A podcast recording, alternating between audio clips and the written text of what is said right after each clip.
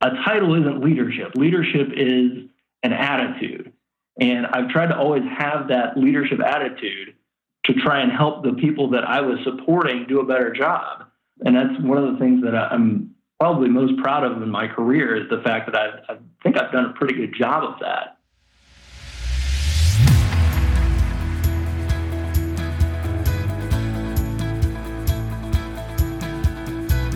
Welcome to Improv is No Joke podcast, where it's all about becoming a more effective communicator by embracing the principles of improvisation. I'm your host, Peter Margaritis, the self proclaimed chief edutainment officer of my business, The Accidental Accountant. My goal is to provide you with thought provoking interviews with business leaders so you can become an effective improviser, which will lead to building stronger relationships with clients, customers, colleagues, and even your family. So let's start the show. Welcome to episode 54, and today's guest is Alan Lloyd, who is the new CEO of the Montana Society of CPAs and the former senior manager of the board and executive operations at the Ohio Society of CPAs. As Alan writes on his LinkedIn profile, at the intersection of trust and getting things done is a group of people. I am one of them and have evolved from an administrative assistant to a senior manager working on projects critical to the organization's success. In this interview, you'll hear about the critical role Alan played at the Ohio Society of CPAs as they transitioned from the longtime CEO, Clark Price, to the new CEO, Scott Wiley, which was a very interesting experience. Alan's ability to help in a smooth transition, both for the new CEO and the organization as a whole, catapulted him into a management role and now to the CEO of the Montana Society of CPAs. This is a great opportunity for the members of the Montana Society of CPAs to learn more about Alan's leadership style as well as the accolades he gives to the leadership at the Ohio Society of CPAs. Listen, learn, and earn. I have partnered with the Maryland Association of CPAs and the Business Learning Institute to bring an exciting new learning opportunity for accounting professionals to earn CPE credits. You can earn up to one CPE credit for each completed podcast episode purchased for only $29 through the Maryland Association of CPAs and the Business Learning Institute self study website. The podcast episodes are mobile friendly. Open your browser on your smartphone, tablet, or computer, go to the MACPA BLI self study account, and listen to an episode. Take the review and final exam while you're working out or after listening to an episode on your commute to and from work. It's that easy. While all selected Improv No Joke podcasts are available on my website, only those purchased through the MACPA BLI self study website are eligible for CPE credit. You can get detailed instructions by visiting my website at petermargaritis.com and clicking on the graphic Improv is No Joke for CPE on my homepage. I hope you enjoy this exciting and flexible new way of earning CPE credit. Remember, you can subscribe to my podcast on iTunes, Stitcher, and Google Play. If you'd like to purchase a personalized signed copy of my book, Improv is No Joke, Use an improvisation to create positive results in leadership and life for $14.99 and the shipping's free. Please go to my website and you'll see the available now on my homepage. Just click and go to the shopping cart. In addition, you can now download Improv is No Joke audiobook for $10. You can follow me on social media. You can find me on Facebook by searching The Accidental Accountant. On Twitter, my Twitter handle is at pmargaritis. Connect with me on LinkedIn by searching my name and on Instagram by searching P. Margaritis. With that said, let's get to the interview with Alan Lloyd. Alan, welcome to my podcast. It's great to have you a guest today. Thank you for taking time out of your busy schedule. Well, thanks for having me, Pete. I am uh, excited to be a guest today. Well, I'm looking forward to our conversation because I know you've got a lot of interesting uh, information to share with us, as well as some exciting news. But, you know, first and foremost, why don't we start by you telling the audience who Alan Lloyd is? So, uh, Alan Lloyd is a, uh, guy who grew up in a small town on the Ohio River, uh, moved out to Columbus to go to Otterbein College, which is now uh, Otterbein University. I've always wondered when your your higher education name changes, do you change or do you stay with uh, whatever it was when you were there? That's a good question. Good question.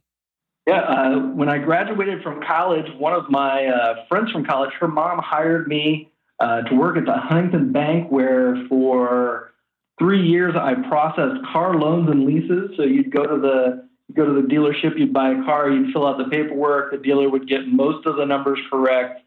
Uh, we would then scan it in, and I would type the numbers.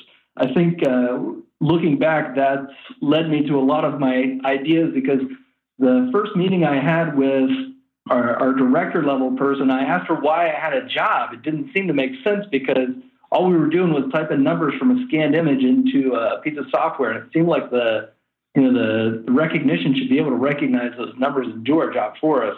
Um, I don't know that she appreciated the fact that uh, I questioned whether whether my job was uh, should have an existence. um, but you know, as you look at automation going forward, it's something that you know has taken hold, and so I was thinking about that long, long ago. Um, after that, I spent a couple of years working at a place called Sky Financial Solutions, uh, doing compliance work there as well.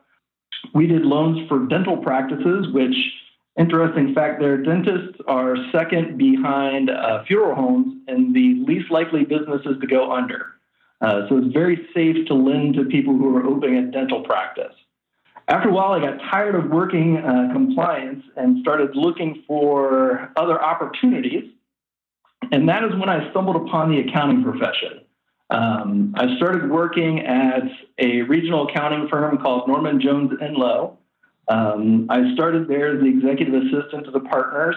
We had, I believe, six partners at that point.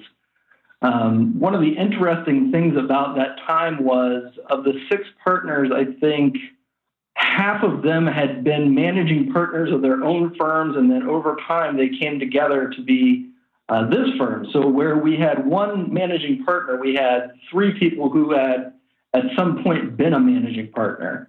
So those uh, personalities and, and, ideas were always fun to balance. After uh, six years there, I spent two years in government uh, working at the Mid Ohio Regional Planning Commission. That is where I got my first taste of association and membership types of organizations uh, MORPC is an organization where your local municipalities are members. They come together to talk about how they can make the, the region collectively better. And then after a couple of years there, um, I saw an opening at the Ohio Society to be um, the executive assistant to the, the CEO, who at that point was uh, Clark Price. And I remembered from my time working at the accounting firm that I just had spectacular service from the Ohio Society of CPAs. And the idea of being able to work at a place where I knew you know, there was a very high level of work being done It was very appealing to me. At that time, I, you know, when I interviewed, one of the things Clark told me was, "You're going to take this job, but I'm retiring in X number of days," and that was around two years before he retired. But even at that point, he knew the exact number of days he had left. And one of the things that, that drew me to this opportunity was also the fact that I would be able to uh, manage that transition. And, you know, as an executive assistant, you look for uh, diverse experience so that you, you're more marketable moving forward. And I thought, wow, managing a transition from one CEO to the next is going to look great on a resume. So then we hired uh, Scott Wiley, and I was his assistant for almost a year, and he and I sat down uh, to have lunch one day, and he looked across the, the table and he said, "Alan, I I think you can do more." And my initial thought was, "Man, I've, I've been I've been busting my hump here for this guy. I can't believe he's asking me to do more work." and when I said that, he, he he laughed for a moment, and then he said, "No, no, no, no, no." Um, I think you've got potential to do more than just be my assistant. And at that point, I took over uh, managing our member uh, retention and our membership drive. Uh, learned a great deal doing that for a couple of years. And then the Ohio Society had, a, had an opening where our, our managed, the software we used to manage the organization was going through a re-implementation and our uh, CIO had just left to become the CEO down at the South Carolina Society of CPAs. And so I spent a couple of years uh, working on that project, which got me into the weeds across the organization um, and really helped prepare me for uh, the next chapter, which um, on June 12th, I will uh, start work at the Montana Society of CPAs as their executive director. And so it's been a long, strange road uh, to get to this point. But I think, uh, you know, as we talk, I think a lot of it came from, you know, being willing to improvise and, uh, you know, go into situations where I might not have known the answer beforehand, but I was willing to try things and figure it out and make sure that I learned as I was doing it. That's a great history that you have. Uh, you've got a lot of different variety in your background, and, and you and I met when you came to work at the Ohio Society. Uh, I think that was the year that I was um, I was chair uh, uh, of the uh, board of directors that year, uh, and, and, we've known each other ever since. And when I heard the news that you were leaving for Montana, I was really excited for you, but also went, "It's Montana." it's it's way way west and it's beautiful country but it's you know i mean you've you've grown up in in the central ohio area well uh, i grew up down on the ohio river in a, a speck on the map called clarington ohio uh, when i grew up there i think the population was 350 people uh, and if you went there today i think they're struggling to have 200 people so you know, uh, rural areas are no uh, no new territory to me. And I think another exciting thing about Montana is, you know, just the the beauty out there. Uh, yeah. Helena, where the, the Society for CPAs is located, is is right up next to the Rocky Mountains. Uh, Mount Helena is there. It's not Mount St. Helens. That's the one that you don't want to live at. So. Yeah, that's in Oregon, Washington State. I mean. Yep. Um, but Mount Helena is just there, and I mean the recreation opportunities there are amazing, and you know that that was one of the things that drew me to this opportunity. The other is the fact that Jane and the staff out there have built a great organization. Their volunteers out there are top notch, and I look forward to you know. There are some places where you would go and you would be instantly into a rebuilding phase. That is not the case here you know, what I'm looking forward to most is is getting out there and meeting the members and you know learning the the two most important things. You know what uh, what keeps you up at night and what gets you out of bed in the morning. You know, yeah. what are the things you're worried about, and how can the how can the society help you overcome those? But also, you know, what excites you about the profession? I mean, everybody should have something uh, about their career and their job that gets them out of the bed in the morning you know, what are those things? How can we help you do more of that type of thing? Well, you, you mentioned one of my favorite staff uh, CPE directors in in uh, the CPA profession, Gene Reardon. I, have known Gene for a, a, long time. Absolutely love her. You've got a great uh, a person out there to, to help you. I, I, think the world of her, and the two of you guys are just going to have so much fun together. Uh, she's a great lady. And Jean, I know you're going to listen to this, and I am not just sucking up. I mean it wholeheartedly. Uh, and please take care of Alan for us. Uh, he's a good guy. He's, he's, a really good guy, and, and, you're getting a good steal out of the Ohio Society. So let, let's, I want to back up a bit. When you took the role at the Ohio Society, so you, well, you came from, uh, uh, you were six years at a, at a firm. So the, the, thing that you you had mentioned about being at the firm, so it's it sounded like through acquisition, uh, it, it, went from Norman Jones to Norman Jones, Enlow and Company through acquisition, and you've got all these people who were managing partners of their own firm coming together to run one firm together. Uh, the, between the egos and the personalities and stuff, that had to be an interesting period of time. And I think you used the word balance. So one of the interesting things there was, you know, with the with the different partners, they had been acquired before I arrived, and so they had some history of working together. But the really interesting times came when when we'd have a board meeting, and the board meeting would be, you know, the six partners and myself in the room. And in the beginning, uh, my role was just to take minutes and capture what was said and what was decided um, so that we then, you know, later, as you're trying to implement things, you could go back and say, well, no, no, no, no, we all, you guys voted, this is what you said. Over time, as I learned the business, I got to have more participation in those meetings. And oftentimes it would come down to them having some ideas about what we what we wanted to do, um, but knowing that in the end, a lot of that administrative work was going to fall on my shoulders, and I had more of the um, the practical knowledge and the ability to think about how we would actually implement these things. The one that sticks out to me is we had a mentoring program that we put in place while I was there, and you know the partners had this great idea of you know we had some staff that we saw potential to be the next generation of you know partners and, and managing partner for the firm. But we we realized that we didn't have a good way to to groom them for what it was really like to be a partner. And so in those conversations, I got to you know do some research and find out what others were doing, and then bring forward a plan that we were able to implement. Um, and then looking back, it was Andy Cohen was our managing partner at that time. When he retired, Nancy Watts became our, became the managing partner for a while, and now uh, Michelle Roseberry is the managing partner for the office. Uh, and King bought Norman Jones, uh, I think, about two years ago. But it's interesting to look back and say, you know, both Nancy and Michelle were in that group and went through the mentoring program, and so that was something that that we devised. And looking back, it had a real big impact. I'm sure that the work they did with their mentor help them be successful in that role. So things like that were very, you know, it wasn't something that I had any training on, but it was something that I, I learned about and was able to implement through, you know, their trust and knowing that I understood the business and what the business needed at that time.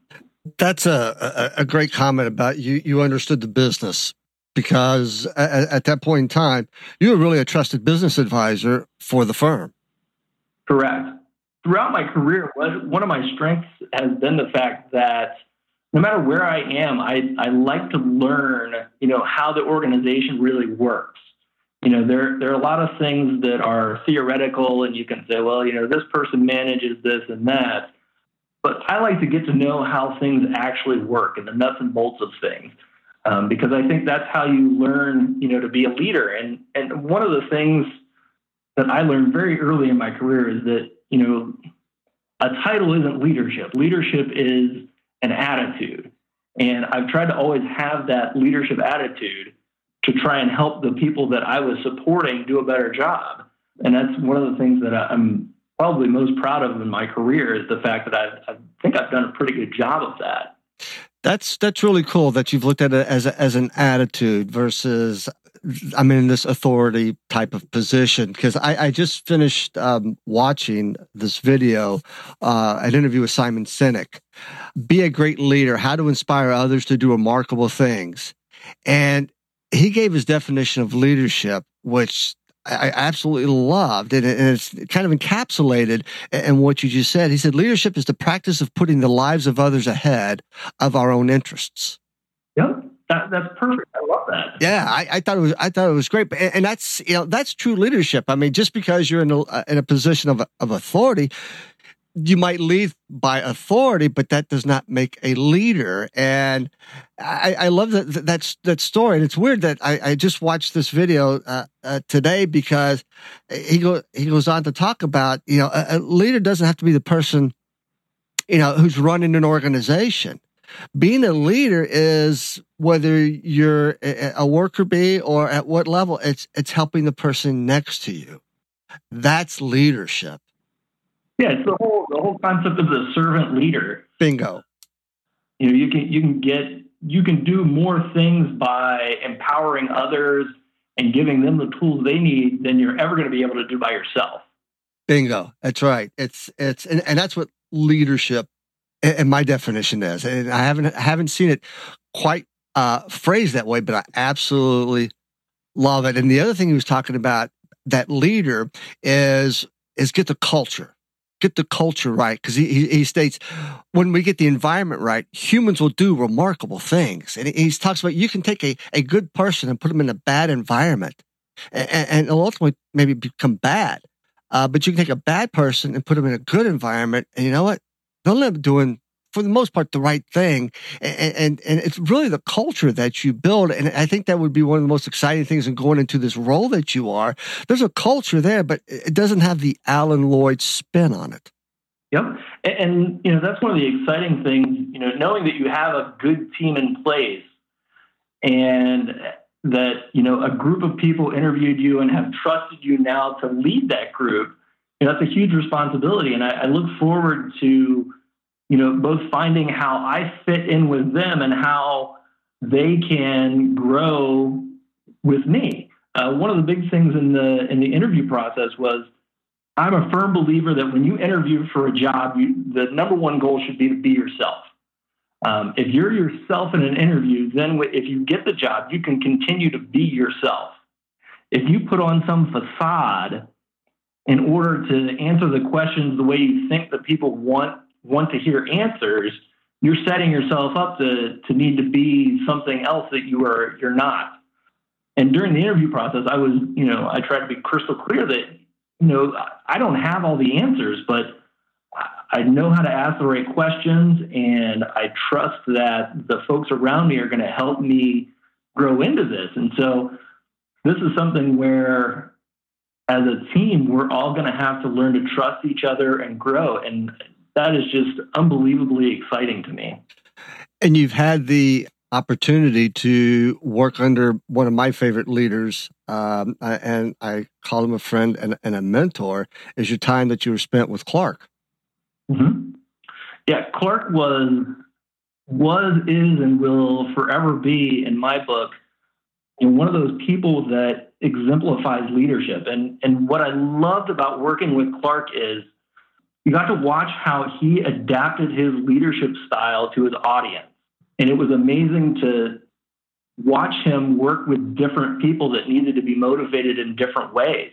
And it was very interesting then, you know, over time to look back and think, oh man, he was doing that to all those other people. How is he doing that to me? and, you know, you start thinking about yourself and you're like, wow, he he recognized something and developed it in me without me even knowing it was happening. That's cool.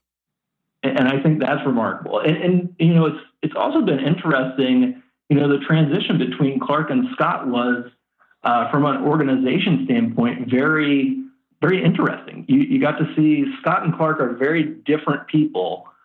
But when you get down to the core, they're both uh, very similar in, in what they're trying to do. Um, so it's been interesting to see how people adapt to the different styles of the two of them. And how's that? How's that? Because that, that was one of my questions. Is during this transition, you've got Clark who'd been at the society for what was it, 25, 30 years as the CEO, plus his time before. He's like there for forty years. I, I mean, th- th- that's those are some big shoes to fill. I mean, that's like you know, I got to follow Bear Bryant. Are you kidding me? I got to follow Adolph Rupp. I, I, I got to follow Nick Saban.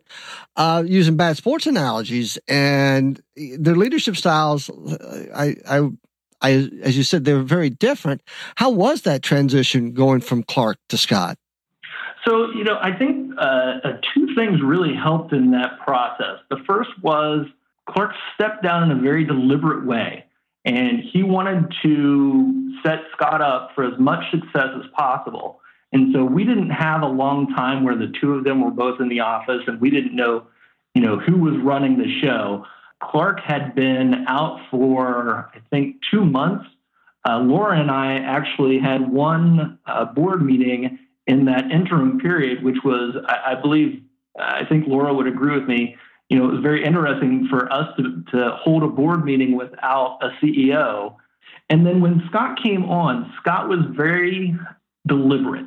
He was deliberate in what he did and stayed true to who he is. And it took us a while to, to come to terms with who Scott was and what that meant for each of us. And looking back, you know, we had some people that left, we have some new people that came on. Um, and the culture has has changed, even though you know we still have some of the same people around. It's been a very you know interesting trip to go on. I, I can imagine, but the also the piece about the Ohio Society o- over the years, it's been a, a um, an incubator for future CEOs. As Boyd Search left and he's in Georgia, uh, Chris Jenkins is in South Carolina. You're now in Montana. So whether it was Clark and Scott, they have really cultivated that next generation of state CPA society leaders. Yeah, and it's one of those things where uh, you know, listening to you uh, rattle off all of our names, it's it's impressive. But also, as I think about the the process that we all went through, one of the things that that Clark and Scott share is that they really want to grow the talent that they have. I think both of them have invested in us to get us to the point where we had the potential to do this. I, the other person, I'd be remiss if I didn't, you know, I'm going to say her name again, Laura, um, our executive vice president, Laura Hay. Uh, she's done an excellent job of coaching us as well, because I believe that, you know, if you talk to all three of us, you know, we all work directly with Laura. And she's another one that when you look back at your time with Laura, you realize that she may have directed you to do something, you know, and taught you some things that you didn't realize you were learning at the time. But when you look back on it in hindsight, sometimes you look back and you go, holy cow, you know, we had this conversation that I kind of wrote off, but it stuck in the back of my head and it changed how, how I act on a day to day basis. And, and it's things like that that, you know, as I go to this next chapter in my career, that's something that I hope I can develop as a person and, and use those same tactics and ways to grow grow my staff. And hopefully they'll help grow me in the same way because I think that's important. And I think the other thing that that uh, that I'd like to touch on about this is our volunteer leaders have been great too. When when I started at the Ohio Society, you were our chair. And you know, just thinking back to all the all the great people that have been chairs since I've been here, it's very interesting to see the different personalities come and be able to hold that room and run the meetings and get get all the board members involved in the decision making process. That's been very interesting. I look forward to you know continuing that out in Montana and and seeing how you know we can take different people with different leadership styles and and leverage them to to grow the organization. Yeah, the chair now is Bill Chorba, and Chorba was on my board, and I immediately recognized this guy was going to be the chair someday. I actually told him, took him aside, and said, "Bill, you know, you're going to be chair someday." he's a great guy. That's the only one that, outside of after I after I left, that I knew directly. But you know, and and and Bill's got some great leadership skills. Uh, he's he's the guy that I, I I would love to watch him in action uh, because I, I, I know I could learn some stuff f- from Bill. I mean, he, I, he, I believe he's that good. Bill is, uh, if I had to sum Bill up in one word, I'd say passion. It is amazing the passion that he brings to the profession and to his life and to everything he's involved with. Um, when you have conversations with Bill, he just he beams about things, and I think there is, you know, there's an energy that you get from that that energizes the whole room. I can't say enough about Bill. Bill's Bill's fantastic. Yeah, he's he's a really good guy, and I think at one point some years ago he was named the Greater Cleveland Area CFO of the Year. Mm-hmm. And they just don't hand those out at the street corner. No. no, no. So you've gone through this transition. You've, you've had you've had some great mentors. You've had some great leaders to not so much be like, but take some of their tips and talents and stuff to build it into yours. And now you're off to Montana.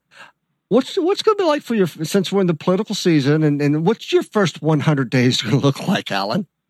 You know, it's funny. It's funny you ask that because one of the the last questions they asked me in the interview was, I can't remember if they said 100 or 60 days in. What what should we expect? My answer to them was don't expect you know any huge change in in the first hundred days. But what I hope um, I will bring to the table is you know some questions so that we collectively learn some new things. We might not be taking action on those things, but I at the very least hope that together through our discussions and from going out and meeting the members, that we'll learn some things that we didn't know before. And then we can take those back and think, you know, how can we use what we have learned together to grow this organization to make it more successful? That's great. And, and what was their response to that comment? Uh, you know, the, the room erupted in applause. I got a standing ovation, and, and I just, you know, I dropped the mic and I left the room. mic drop. The, the group that uh, the group that interviewed me appreciated that answer, and I think going back to you know interviewing and being yourself, that that's who I am as a person. I don't like to you know make grand promises of things that I can't deliver, but I like to set the table of I'm going to try and get you to think about things a little bit differently. And I think that's something that I've historically done very well, and I look forward to doing that in the future. I, am never the smartest guy in the room, although right now I'm by myself, so I guess by default I am. but I, I, I always like to ask questions because a lot of times, you know, the other people in the room might have the same question and, and they're for some reason not going to ask it. I've never been timid about asking questions because I think that that drives conversations. As, as you learn about things, you you grow, and sometimes by answering a simple question that somebody has, you're answering it will ha- will cause you to think about it differently. Exactly. Yeah, and I, I think a lot of people are afraid to ask questions because they think they're going to ask a stupid question. But as I always say, what's a stupid question? The one that's never asked.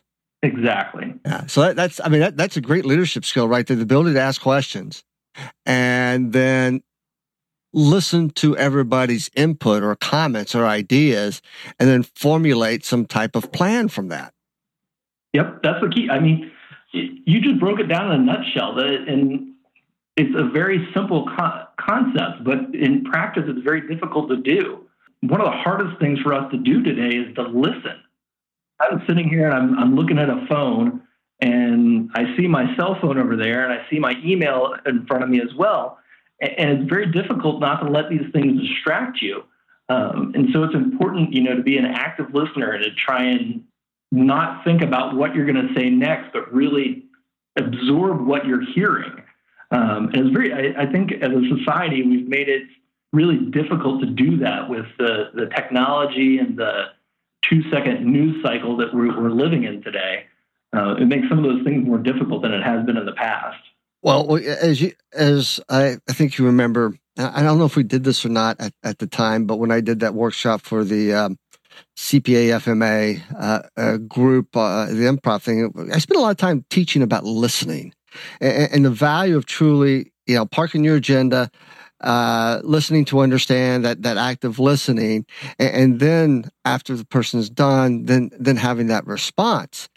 I was in uh, Nebraska uh, last year speaking at the fall conference and had 400 CPAs in the room, and I was doing uh, my uh, that similar type of presentation about improv is no joke about leadership, and I had them uh, this group play this game called Last Word Spoken. And what it is is the one person they, they paired up in twos, and one person would start a conversation. I said, whatever it is, just start a conversation. When you end, that last word that you say is the first word the next person uses in their next sentence. And then when they're done, that last word comes back to you. And I do that exercise just for the fact of teaching. A lot of times when we interrupt or a lot of times when we get distracted in our head, some of those last words that are spoken are some of the most important parts of that conversation and we miss out on them. It's because uh, in improv, you know, if, if I'm not totally listening to my, my, my ensemble that I have with me, I, I'm, I'm going to miss it. So I've got to listen to those very last words. And this uh, gentleman who was in the audience, he was a, a CEO of a, a, manufacturing plant in Endicott, Nebraska. He contacted me a few days later and said he absolutely loved it. He took it home. He was playing it with his kids and invited me to come out to work with their sales team at the national sales conference last October. And you might want to try this with your team. You, you want to give a, a real quick shot on on this uh, uh, episode? Play this game. Definitely. I, I do you want to start with me? You you start, and then I will follow. Follow it. Follow is something that leaders are good at getting people to do is to follow them. Them, uh, them trees are growing outside. Outside is where I'd rather be right now because the sun is shining.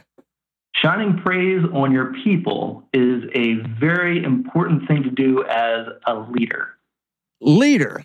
If you dissect it, it's is it lead or is it lead? Uh, lead paint is a terrible problem in older homes. Homes. Isn't that a, a Mexican word? So you see, you've got to take that last word and, and, play with it. And it can be a lot of fun, but it also helps teach that piece of active listening because you can't get ahead of yourself. And a lot of times we do. And as we were playing that game, you know, the other thing that struck me is there was a clear pause there every time. And I think in, in today's society, a lot of times there is a lack of silence. And, and just being willing to let the room be silent for a second so that people can think and not worry about just filling the air with words just so that there's something making noise. You know, I think that's a that's a big thing that's that happens today. Is we we hear an empty room, we start, just start talking, but we don't really have anything to say. That is a very interesting observation because you've made me think about something differently. Usually in that game, I tell people not to think and just react. um, and, and just hear the last word, take it and run with it. But you've just added another dimension to it because I thoroughly agree 110% that that pause for a moment in a conversation with somebody, that pause actually the other person is realizing that you've actually listened to them and you're thinking about it.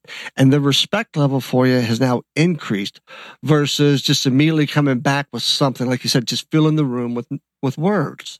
Yeah, and, I'll uh, I'll tell another short story here that uh, I, I often tell when I'm on the phone and somebody can't see me. I'm sitting here nodding my I'm nodding my head up and down, and that's something that I do unconsciously. It's sub it's subconscious. It's in my head. I didn't realize that I did it until my grandfather passed away. And I'm sitting there, and the you know the the preacher is, is talking about my grandfather and all these things that he did. And, and one of the things that he mentioned was when he was giving a sermon, he always knew if the sermon was a good sermon, he could look out and my grandfather's head would slowly be going up and down. But if my grandfather didn't necessarily agree with what the, the preacher was saying, his head would shake side to side. And as the preacher was saying this, I noticed my head was going up and down. And I started thinking about it and realizing that just in life in general, that's something that I now look back and I remember my grandfather doing. And it's something that I do constantly. And as I catch myself, it's one of those things that it's a pleasant reminder of my grandfather, for one. Um, but it's another one of those ways that I've I've come accustomed to realizing that, you know, if, if my head is shaking side to side, there's something not right there. I might not consciously know what's not right, but at those moments, I typically, if I catch myself, that's when I that's when I go into ask some questions mode to try and figure out what's going on there. And, and it's one of those tells. You know, I, I'm a terrible poker player because I have all these little things that I do that are, are terrible tells. But that's one that I'm that's a tell that I'm proud of. Yeah, that's and, and as someone who speaks before audiences, I do look for that those who are nodding their head, uh, hopefully up and down versus back and forth, uh, because you know that's that's also you know that body language that your audience needs to see uh, in order to and if you see maybe one person out of a hundred do it that's but if you start seeing more and more doing that same type of body movement, you know, either they're, they're agreeing with you or they're disagreeing, and you need to uh, uh, address the uh, the issue in the room to find out what's the disagreement about. What what what aren't they agreeing with? Versus putting blinders on and just I'm just getting to the end of this thing.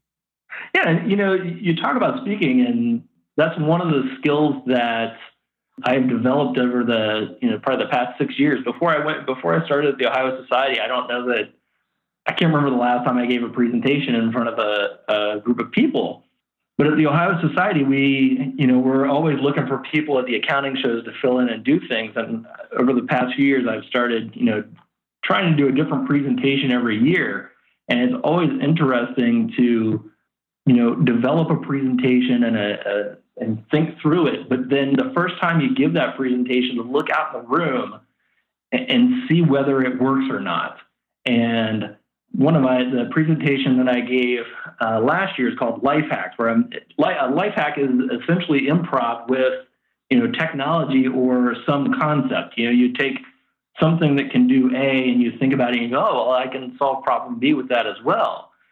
And and giving those presentations, it, it was really obvious some things stuck with people and other things people didn't didn't really buy into. Um, so it was interesting as that presentation evolved over time.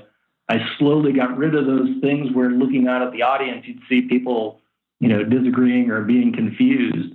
And, and that was very helpful in developing that into something that, you know, turned out to be a pretty good presentation in the end. Well, you just used a, an improv skill called co-create. You're having your audience help create your presentation from the feedback that they're giving now that I think about it, I think every time I've ever given that presentation, somebody has walked up to me at the end of the presentation and given me one of their life hacks. And that is just, I love that. I can't, I can't think of his name off the top of my head, but there was somebody that went uh, to that session down in Cincinnati.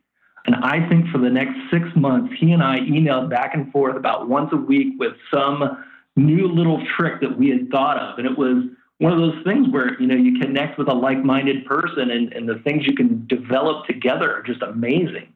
Yes and yes and that's improv uh, and, and, and, that's the fun part of it. it it's it's not making stuff up but it's going into to a room with nothing but walking out with something because you you you collaborated on the, on an idea. You were open to suggestions you were open to ideas. Uh, and i think that's another quality that that great leaders have is they're open to to everybody's idea. In, in improv, we say, bring a brick, don't bring a cathedral. Yeah. Because the cathedral is, I've already got the agenda. You, uh, you're just talking, and, and I've already made up my mind. So what? I don't really care about your idea. But if you bring a brick, we can build our cathedral. We can build the parking lot. We can do all of that stuff. But don't come into a uh, into it with with being so set on your agenda that you won't listen to somebody else's ideas. You know, it's funny. One of the other things that that I've always been a big believer in. I, I tend to be an introverted person.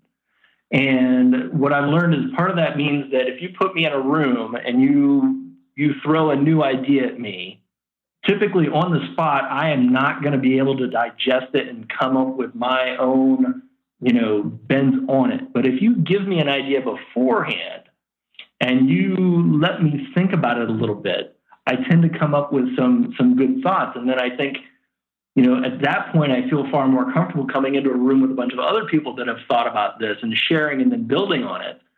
And so that's one of the things I've always I've always liked to try and do whenever I'm working with you know a committee or a group is be very clear. Hey, we're going to talk about this topic. You know, at least think about it a little bit beforehand. You know, you don't have to write a 10 page paper, but giving people that think the way I do, an opportunity to do that, I think is huge.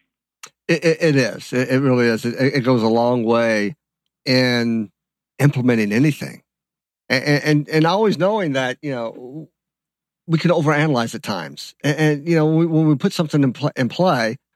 We know that there could be, we may not have thought of everything. And that, that's fine. But to be able to say, okay, we didn't, oh, something we didn't think about.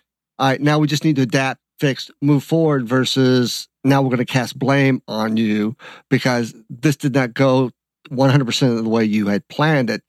Nobody's going to come to the table with any new ideas. It's, it's, you know, when we're, when we're visionary, when we're looking out to the future, when we're trying to do something as a group to move an organization forward, we can't see everything but ex- accepting, and that's another piece about improv, accepting failure as a learning process, a growing process is a heck of a lot more powerful than not accepting failure and using that as a, as a, um, a bashing tool. I couldn't agree more. I, one of the things that looking back in my career has helped me, and I think it's helped me build trust with a lot of different types of leaders, is being willing to come forward and say, Hey, I screwed that up. that is a mess that I caused. Yeah. And you'd be amazed at the number of times you'll come across people that don't that don't want to be open about their mistakes because they have this fear. And the what ends up happening is that the mistake's going to bubble up. People are going to learn about the mistake one way or another. Typically, if, if you come forward with the mistake, people are going to be far more understanding than if they discover it themselves and, and figure out that it was it was your problem. I can think of a, a solid six examples just off the top of my head where I walked into, you know, Scott or Clark's office and said, uh, you know, we did this. Uh, it was my decision to make, and it was terrible. Um, we've got to call some members and apologize. But that is far better than having one of those members call, you know, the CEO themselves and say, "Hey, your your team is screwing this up pretty bad." And and I think that builds trust. Then you know, I think where that's most helpful is then when something is screwed up and you didn't have anything to do with it, you know, it's, it's clear. People know that you, if you messed it up, you're you're going to come and own it before anybody else. It, exactly. It's that it's that accountability. Plus, the cover up is always worse than the actual mistake itself. And it's always we, you know, we all have that same tendency. You always think in your head, "Oh my God, I'm going to tell them that this mistake happened. It was my fault, and they're just going to fire me right now." Yeah. You know, that's the thought. You you build it up in your head, and then you know, sometimes, yeah, you might have done something that terrible, but that is incredibly rare. And so, just the the uh, the act of going and, and admitting that you did something wrong is important. But you know, I think the flip side of that is you have to also learn. If you're if you're making the same mistake over and over again, you know, I don't want to go into to Scott and say, "Hey, I screwed this. Remember how I screwed that up last year? yeah, I did that same thing again." Yeah. And, and, so I think that you know that's as important as as somebody you know develop and, and grow yourself. Don't don't make those same mistakes over and over again. Alan, you're going to be wildly successful out in Montana. Uh, I, this has been a, a, a wonderful conversation you know, and I'm looking forward because I'm going to be out there on June 22nd, uh, speaking at your annual meeting. So it'll be great to, you'll be a season yeah, within that uh, organization because you'll been there, what, a whole maybe 10 days by that point in time? Exactly. Exactly. yeah, you'll, you'll have it all figured out. But I, I, I, one, sad to see you leave. And I, I, I have to ask this question. Did you sell the Miata? Yeah, the Miata has been sold, and uh, just today, it's amazing. Uh, people have this con- this concept that uh, you have a car and they put a dollar value on a car, but a Miata, and, and people are blown away by this. I I have people ask me all the time, like, "Oh man, I wish I could have a Miata." I'm like, "Get a Miata. They're like two, three thousand dollars. Just just buy one. If it falls apart, oh well." You know, the, the Miata is the, the poster child for value. You know, you buy a, a first generation car with a pop up headlight. I think they pop up two or three times, and you've gotten two thousand dollars of joy out of it.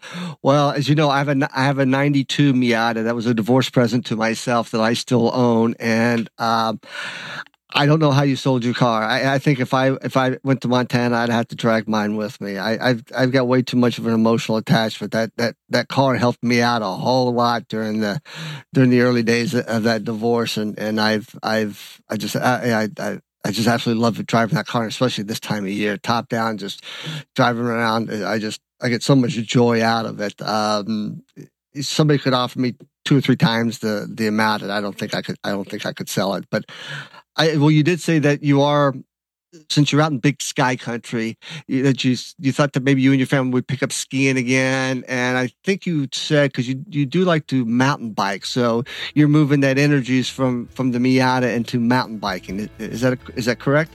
That is correct, and, and also moving the money. The money from the Miata went directly to uh, a bike shop for a new bicycle. So. Perfect.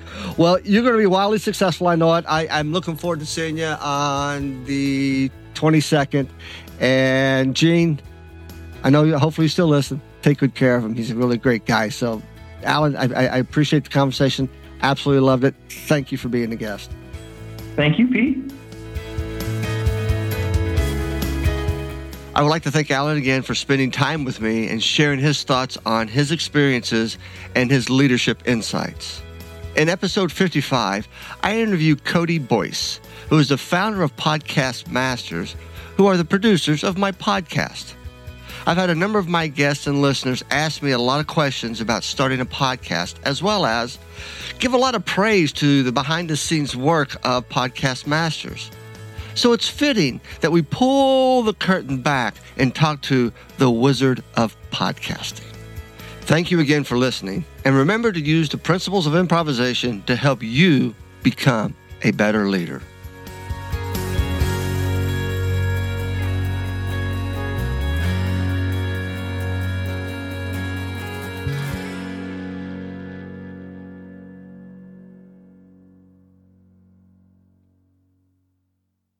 This podcast is a part of the C Suite Radio Network.